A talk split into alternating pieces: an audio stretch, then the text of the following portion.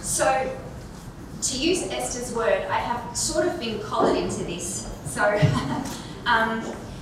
this came out of a little remark I made to Dad, who was telling me about Esther coming.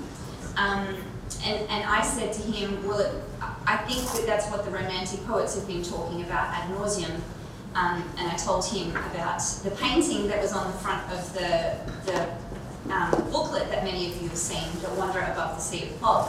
And I promised Esther that I'll speak about it on the condition that everybody here knows that I'm no art historian, I know much about visual art. But I am going to talk about poetry this morning, and I'm going to try and talk outside of the collaring, which is to say I actually think that all literature, at least that I've ever encountered, is about this. And I want to try and explain why. So I promised that I would, I guess the pamphlet went out with romanticism on it, so I'm going to address a poem from romanticism today, but I'm also going to talk about some other literature. I want to say, first of all, in response to what Esther said, that I remember as a girl, in a young woman, late teens, early 20s, going perhaps to one of these churches that had bought into a way of thinking that wasn't nourishing my soul. Now I know why. But I can remember thinking to myself, why is it that I feel utterly transfixed by poetry and bored in church? Why is that? Why? I can remember reading T.S. Eliot's Proof Rock. And sure, there's that kind of channel for teenage angst in that poem, but I remember thinking, I've just bumped up against something that isn't myself. I've just bumped up against something that's real. So I guess I want to talk about why that is today, that literature might have been transforming, and what it can offer and speak into this space. I'm going to start with an American novelist called Flannery O'Connor. I could just as easily have picked, I think, anything that the great Australian writer Tim Winton has said, but for the moment I'm picking Flannery O'Connor. She writes this: whatever the novelist sees in the way of truth must first take on the form of his art and must become embodied in the concrete and human. If you shy away from sense experience, you will not be able to read fiction, but you will not be able to apprehend anything else in this world either. Because every mystery that reaches the human mind, except in the final stages of contemplative prayer, does so by way of the senses. Christ didn't redeem us by direct intellectual act. I'm just going to say that one more time. Christ didn't redeem us by a direct intellectual act, but became incarnate in human form, and he speaks to us now through the mediation of the visible church. All this may seem a long way from the subject of fiction, but it is not. For the main concern of the fiction writer is with mystery as it is incarnated in human life. And I think this goes some way to explaining why, as a young woman, I found literature so transforming, because it required my body to, I'm not going to say understand it, to inhabit it. Because when you listen to poetry, as I'm always telling my girls, you need ears before you need a mind. You need to listen to it. You can't understand poetry without having a set of these, and sometimes these. You can't understand fiction unless you yourself have lived a life and can empathize with the form that is the novel. You need a body. You need to have lived a human life. So I think that's possibly why I found that transformative. So, Flannery O'Connor. The next thing, I guess, is when Dad told me that I was to talk about romanticism, a part of me wanted to rebel. I am the oldest daughter. But because also Shakespeare, also T.S. Eliot, also Gwen Harwood, you know, I think it's bigger than this. So I guess I wanted to start with Shakespeare, who I think has taught me the most of all about a writer's obsession with epistemology and why that might be. You've all heard of this, roughly the story of Othello, yes? Mostly? Okay. Othello is mostly taught, for those of you who don't know, in either year 10 or year 11, and it's an utterly transfixing play. But there's one bit that I'm obsessed with, and it's very early on in the play. For those of you who don't know the story, Iago, who is a Machiavel, he's a horrible person. All he wants is power. He is amoral. He wants nothing. Does that make any sense? Except for power. Iago and his sidekick, Rodrigo, decide that they are going to upset the apple cart of this guy called Brabantio. And they're going to tell Brabantio a big fat lie about his daughter Desdemona. Desdemona has married in secret the Moor Othello. But what they're going to do is they are going to turn Brabantio's mind. They're going to try and make him crazy. So they imagine this. You're sitting in the audience and you come into a dark set. You can hear the sounds of Iago and Rodrigo talking, and you can hear their plans. As an audience, probably what you're going to be thinking is, I don't know who that is. Like, what are their names? What are they, what, like, that's what we do, right? We try and work out a plot, don't we? Who's talking to who and where are we is what we want to know. But the set is dark. And so they go up to Brabantio's house and they start talking to him. And one of the first things that Brabantio says, because they're like making this big loud noise, they kind of smash him out of his slumber. He's asleep, right? So if you can think about that dramatically and symbolically for a minute, he's asleep and he wakes up and he says, what is the reason of this terrible summons? What is the matter there? I think Shakespeare's playing a little trick here. I think this is what is called a meta-theatrical moment. What is the matter there is the thing you're also asking. You are also trying to perceive. You also can't work out. By the way, Othello, the main character, hasn't even turned up yet. You're trying to figure out what's going on, just like Rodrigo. Does that make any sense? So this matter that we're talking about, that Rodrigo is like, I don't know what's going on. Neither do we. And this is the point. Shakespeare is illuminating to us, and I mean to use that word illuminate in the darkness. You're a knower. You might think that Brabantio is a fool. Turn around and look at yourself. We are all knowing or apprehending, in the process of apprehending. And it's a miracle, I think, is what Shakespeare's getting at. And Brabantio says in a panic when he hears that his daughter is gone, he says, strike on the tinder, ho, give me a taper. Call up all my people. This accent is not unlike my dream. Belief of it oppresses me already. So he's already thought my daughter might be escaping out the door, and he thinks, oh my goodness, the story I've heard has reflected back to me what I thought I knew. So it's actually about knowing. It's actually about what I have brought into existence in the act of knowing. And I do think that, imagine it, this dark set, the asking for a light, the light represents what I want to know, the thing that is just in front of me. I can only see what is just in front of me. I can't see what's in the darkness. Okay, so I think what I want to say about the particular genius of literature is that literature is about knowing, as in you just saw that in Othello. It's about knowing, and it is knowing.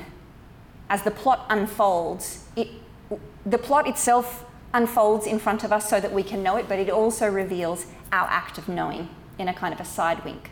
There's Poppy over there. We have a friend called Kate Flaherty. She's amazing if you ever get the chance to listen to her, but she often quotes a Shakespeare critic who talks about it as double vision, of being able to see the plot in front of you, but also being able to see yourself seeing the plot.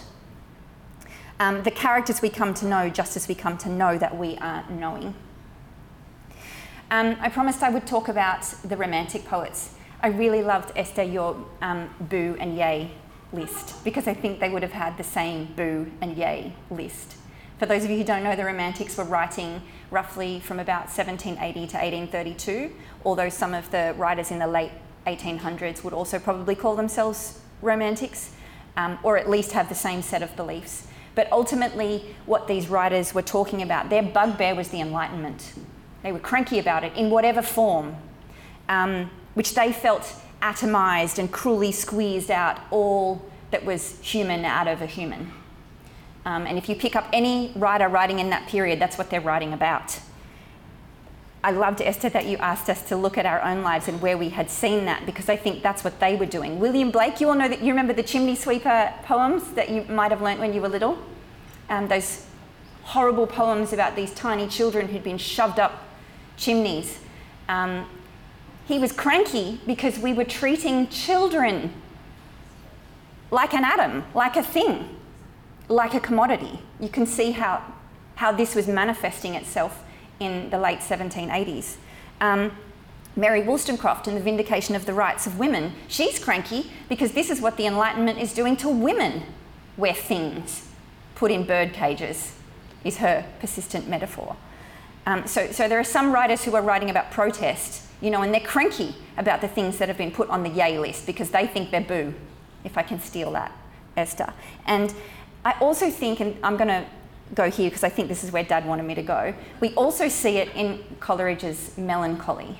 And I'm going to read Frost at Midnight again. I was a little bit trepidatious about reading that because I know at Gospel Conversations I've spoken about that before. But we can see it in his shrinking sense of self in the first half of Frost at Midnight. I also just wanted to give you a little bit of a plug for Jane Austen, who I think is also playing a game of knowing. I'll never forget when, sorry about this, I just have to plug it just once. Mansfield Park, I hope you've all read it. Have you read it? Yeah. You have to read it. She plays these games with you, Jane Austen, this very wink, wink, wink, wink, nudge, nudge, you know. Halfway through the novel, all the way through the novel, you think that Fanny, the main character, is poorly treated. Everyone else around her are buffoons. She is the only sane person. They are rich and cruel and horrible. And then Austen pulls a Swiftie. About halfway through the novel, she yanks out of Fanny's consciousness and puts you somewhere else, and all of a sudden you see what you think is truth is actually inside Fanny's head. And all of a sudden you see, actually, Fanny's a bit of a complainer. Actually, if there isn't actually. Do you see? So she's playing these games of knowing with you to remind you that you are a knower, as are the characters. Anyway, enough of that. But it also found expression in its examination of the mind, and I suppose this is where I think Dad wanted me to go. That I think that romantic poets were obsessed with the power of the human mind once it is re-engaged with the body, what it can discover. And it's shocking. Once the mind is released, and I think this is what Coleridge and Wordsworth were getting at, this is the closest we come to being Imago Dei, made in the image of God, when we relax into the bounded knowingness that is to be a human being. I'm going to read Frost at Midnight. I told you that the first half of this poem is, I think, perfectly captures the melancholy that might come from living within this, what did you call it, Esther, the DED? Defective epistemic default. Okay, if I can just put that in your mind as I read the first half. I'm going to read it in two sections, actually, if that's all right. Okay, so this is Sad Sack Coleridge. The frost performs its secret ministry, unhelped by any wind. The owlet's cry came loud, and hark again, loud as before. The inmates of my cottage, all at rest, note the word inmates. The inmates of my cottage, all at rest, have left me to that solitude which suits abstruser musings, save that at my side my cradled infant slumbers peacefully. 'Tis calm indeed, so calm that it disturbs and vexes meditation with its strange and extreme silentness. Sea, hill and wood, this populous village, sea and hill and wood, with all the numberless goings-on of life inaudible as dreams. The thin blue flame lies on my low-burnt fire and quivers not. Only that film which fluttered on the grate still flutters there, the sole unquiet thing. Methinks its motion in this hush of nature gives it dim sympathies with me who live, making it a companionable form, whose puny flaps and freaks the idling spirit by its own mood interprets, everywhere echo or mirror seeking of itself, and makes a toy of thought. I'm going to stop there for a second. It's extraordinary, isn't it? You can see here, I'm not going to go, the whole thing is, if I picked one line, I could blow your mind. Like, he's just I don't believe he wrote this stuff high. I just don't believe it. You can see here that image of constriction, the inmates. You can also see it set against, this is a beautiful, by all accounts, postcard, picture perfect. I mean, he's sitting in a cottage, it's snowing outside, he's got his baby sleeping next to him. What is his deal? Like, that sounds perfect to me. And yet this unquiet and that sibilant hissing sound, something is up. Something is up. Why is the question, I think. Where is this unquiet coming from? And I think the key is in this last bit here, by its own mood interprets. He's locked inside himself, because if we take Esther's account and go from there, living in this DED locks you out from any other human being. It locks you out from anything that is outside yourself. The only thing that the Enlightenment has to offer, actually, is solipsism, ultimately, which means we only interpret ourselves by ourselves. It makes a toy of thought. Yeah, he goes on. So his things aren't great. And then he takes a trip back to his childhood. And here is the key, actually. Here, I think he comes close to telling us where all this came from, where this unquiet came from. But oh, how oft at school with most believing mind, presageful, have I gazed upon the bars. There it is again, that image of imprisonment, to watch that fluttering stranger. And as oft with unclosed lids, already had I dreamt of my sweet birthplace and the old church tower, whose bells, the poor man's only music, rang from morn to evening all the hot fair day. So when he's at school, his mind is elsewhere. He's daydreaming of being back in the paddocks with his friends. So it's almost this the double skipping of the human memory, right? So sweetly that they stirred and haunted me with a wild pleasure, falling on mine ear most like articulate sounds of things to come. So gazed I, till the soothing things I dreamt lulled me to sleep, and sleep prolonged my dreams. And so I brooded all the following morn, awed by the stern preceptor's face, mine eye fixed with mock study on my swimming book. I'm just going to stop there for a second. So he's in school. He can see the bars. He's supposed to be studying. And all he can think about is daydreaming about being elsewhere. You see? The stern preceptor, I think, is this image of the Enlightenment. Learn your stuff. Fill your head with facts. I think that's what's going on here, right? And what it does is it introduces thought. We had toy of thought, and now there's mock study and a swimming book. This knowledge isn't real. This is fake. This is an ephemera. And then he says, save if the door half opened and I snatched up a hasty glance, and still my heart leaped up, for still I hoped to see the stranger's face, townsman or aunt or sister more beloved, my playmate when we both were clothed alike. I'm going to stop here just for a second. Did you hear how many personal pronouns there was, the me and the I? Can you see that just on the screen? Even if I don't flip back to the other standards, you can see it all, right? The self is locked in the self, the me, the I, the me, the I, the me, the I, longing for elsewhere but can't get out. So I think Coleridge is linking this obsession with facts and knowledge not only with the fact that it's locked him inside himself, but that intense loneliness that comes with that. Now, I've spoken about this before, but just very quickly, Coleridge was a reader of Genesis.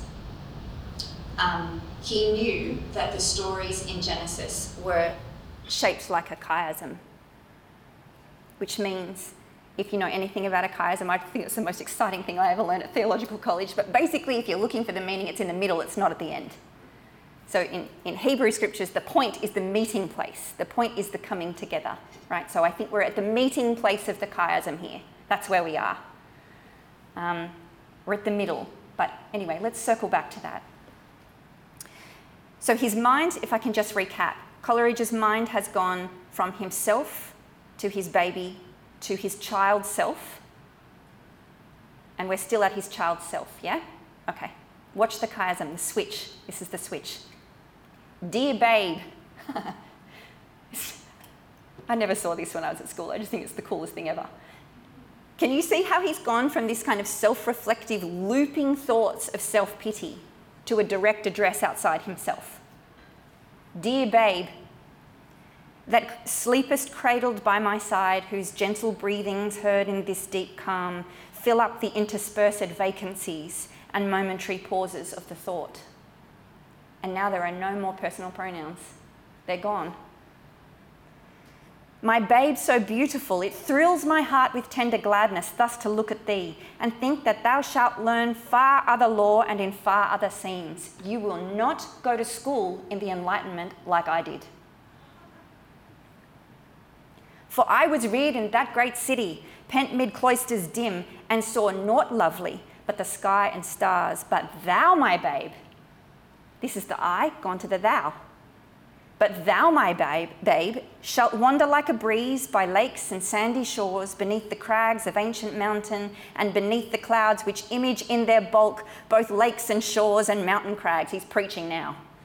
So shalt thou see and hear the lovely shapes and sounds intelligible of that eternal language which thy God utters, who from eternity doth teach himself in all and all things in himself. Great universal teacher, in contrast to the stern preceptor. Great universal teacher, he shall mould thy spirit, and by giving make it ask. I don't know if you can see that sneaky little image there. We went to Canada recently, and if you go to a glassy lake that's by a mountain, you can see that mirror image. Do you know what he's talking about there? And if the water is glassy enough, it actually looks like there's two of them. That's what he's talking about there when he says, the ancient mountain and beneath the clouds, which image in their bulk both lakes and shores and mountain crags. So the idea there is that the mountain is speaking to the lake, which is speaking to the mountain, which is speaking to the lake. So instead of solipsism, of that being trapped inside, of the human mind looping around itself, this is something altogether different. This is an outward movement of the human spirit. This is what creation is showing him, I think, right? Of the two elements of nature speaking to each other, just as the poet is speaking to the child. There's an imaging going on. Note also, it's gone from the father to the son, or father to the child, to the child. I wonder where we're going now. So there's this reciprocity, was Esther's word. There's a reciprocity that's going on, or a returning to, I think, where God wanted us to be. Escaping the Enlightenment. This is how we do it. We move out of ourselves and encounter. And look at this last little bit. This is where I think he's really preaching. And I do think he's pulling his language from Genesis, and he's pulling his language from John on purpose, I think. This bit here, the eternal language which thy God utters, who from eternity doth teach himself in all and all things in himself. So again, there's that reciprocity. Great universal teacher, this is my favorite bit, he shall mold thy spirit, and by giving make it ask. And so we're back in communion with God, rather than being locked in that inmate, that stuck in that kind of eternal loop that empiricism would invite us to be in. And then he finishes like this. He gives a benediction. So we've returned to the man, right? From the man to the child, to the child to the man. So the structure, just like the image of the lake and the lake and the mountain, is telling us how to read this, I think. Therefore, all seasons shall be sweet to thee. Whether the summer clothe the general earth with greenness, or the redbreast sit and sing betwixt the tufts of snow on the bare branch of mossy apple tree, while the night thatch smokes in the sun thaw, whether the eavesdrops fall, heard only in the trances of the blast, or if the secret ministry of frost shall hang them up in silent icicles, quietly shining to the quiet moon. And can you hear how quiet that language becomes at the end? There's peace. He's found peace. And you can hear it before you can apprehend it intellectually. You can hear the peace. Also just want to point out, can you see how he's brought all the seasons together there? The spring, the autumn, he's drawn all of it together. And I do remember my dad telling me this, I think, on occasion when I was, Poppy was there actually, I think I once told my dad when I was in Year 9 that I thought Shakespeare in college was stupid. And I remember his retort and pointing this out to me. Can you see here how the light The light comes from the moon, which is itself reflected, which reflects onto the icicles in this kind of giving loop. The final party trick of this poem, to me, is a bit like the one Shakespeare was playing on us, which is that, yes, this is about a communion of the poet with his son, absolutely, and about the healing, breaking open the trap, I suppose, of Enlightenment thinking, but it's also about us communing with the poet. It's also about the poet's mind drawing together elements, just like here we've got the frost. Have any of you seen hoarfrost? I've only seen it because my husband's Canadian. It's astonishing, and it needs particular circumstances for it to occur. It has to be the right temperature, it has to be the right humidity, it has to be no wind, and then all of a sudden you wake up in the morning and there's this miracle everywhere. It can be like an inch thick on everything, these crystalline diamonds. This is the point. All of it is coming together in relationship, in connectedness, and the miracle occurs. Just as in the poet's mind, we're able, and in the human mind, I think Coleridge would add, we draw together and something crystalline forms. We're able to participate in what it is to be like God. I promised Esther I'd talk about this. This is Wanderer Above the Sea of Fog, isn't it? 1818. So he would be a romantic. He was German. I wrote this down. There's a particular... there's a German word for this. It's called Rückenfigur. Does anyone speak German here? So you're happy if I murder it? What it means is that it's a painting of his back. Our eye is first drawn, actually, to the clouds. And you can see the composition of it drawing our attention secondarily to this man's back. It's weird in some ways. What is the painting of? Is it a painting of the clouds, in which case he's in the way? Or is it a painting of a man admiring? Like, what is this painting about? I'm stealing this from a student, the next thing I have to say. I actually wonder if this painting is about a double perception, about the miracle of perception, about the connectedness of God's creation with the apprehender. The thing that we apprehend is connected with the apprehender, if that makes any sense. What we perceive is connected with the perceiver, and that's where the miracle is. It's in a connectedness, in the outward movement of both.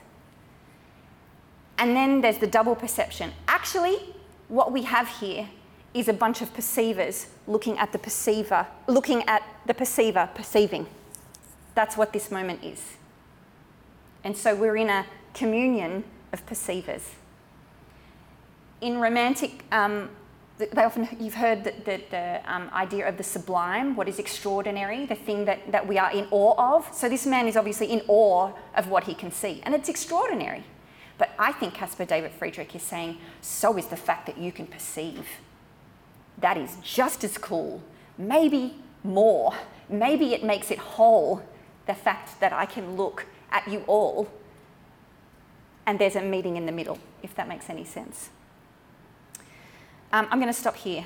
That writers regularly rail against what Denise Levertov calls poisonous luminescence.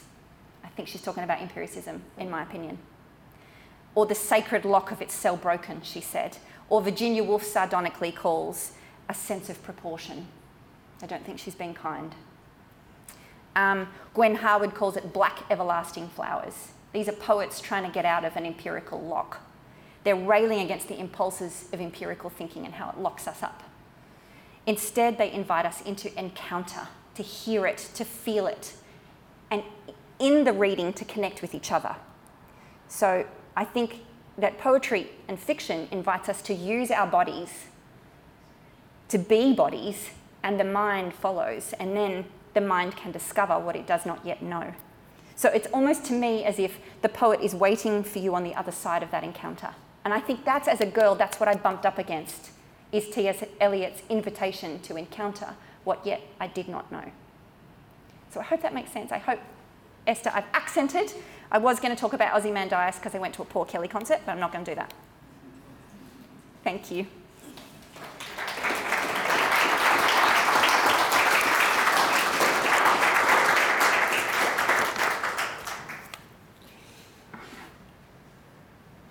triumph of a lazy man is to get your children to be smarter than you.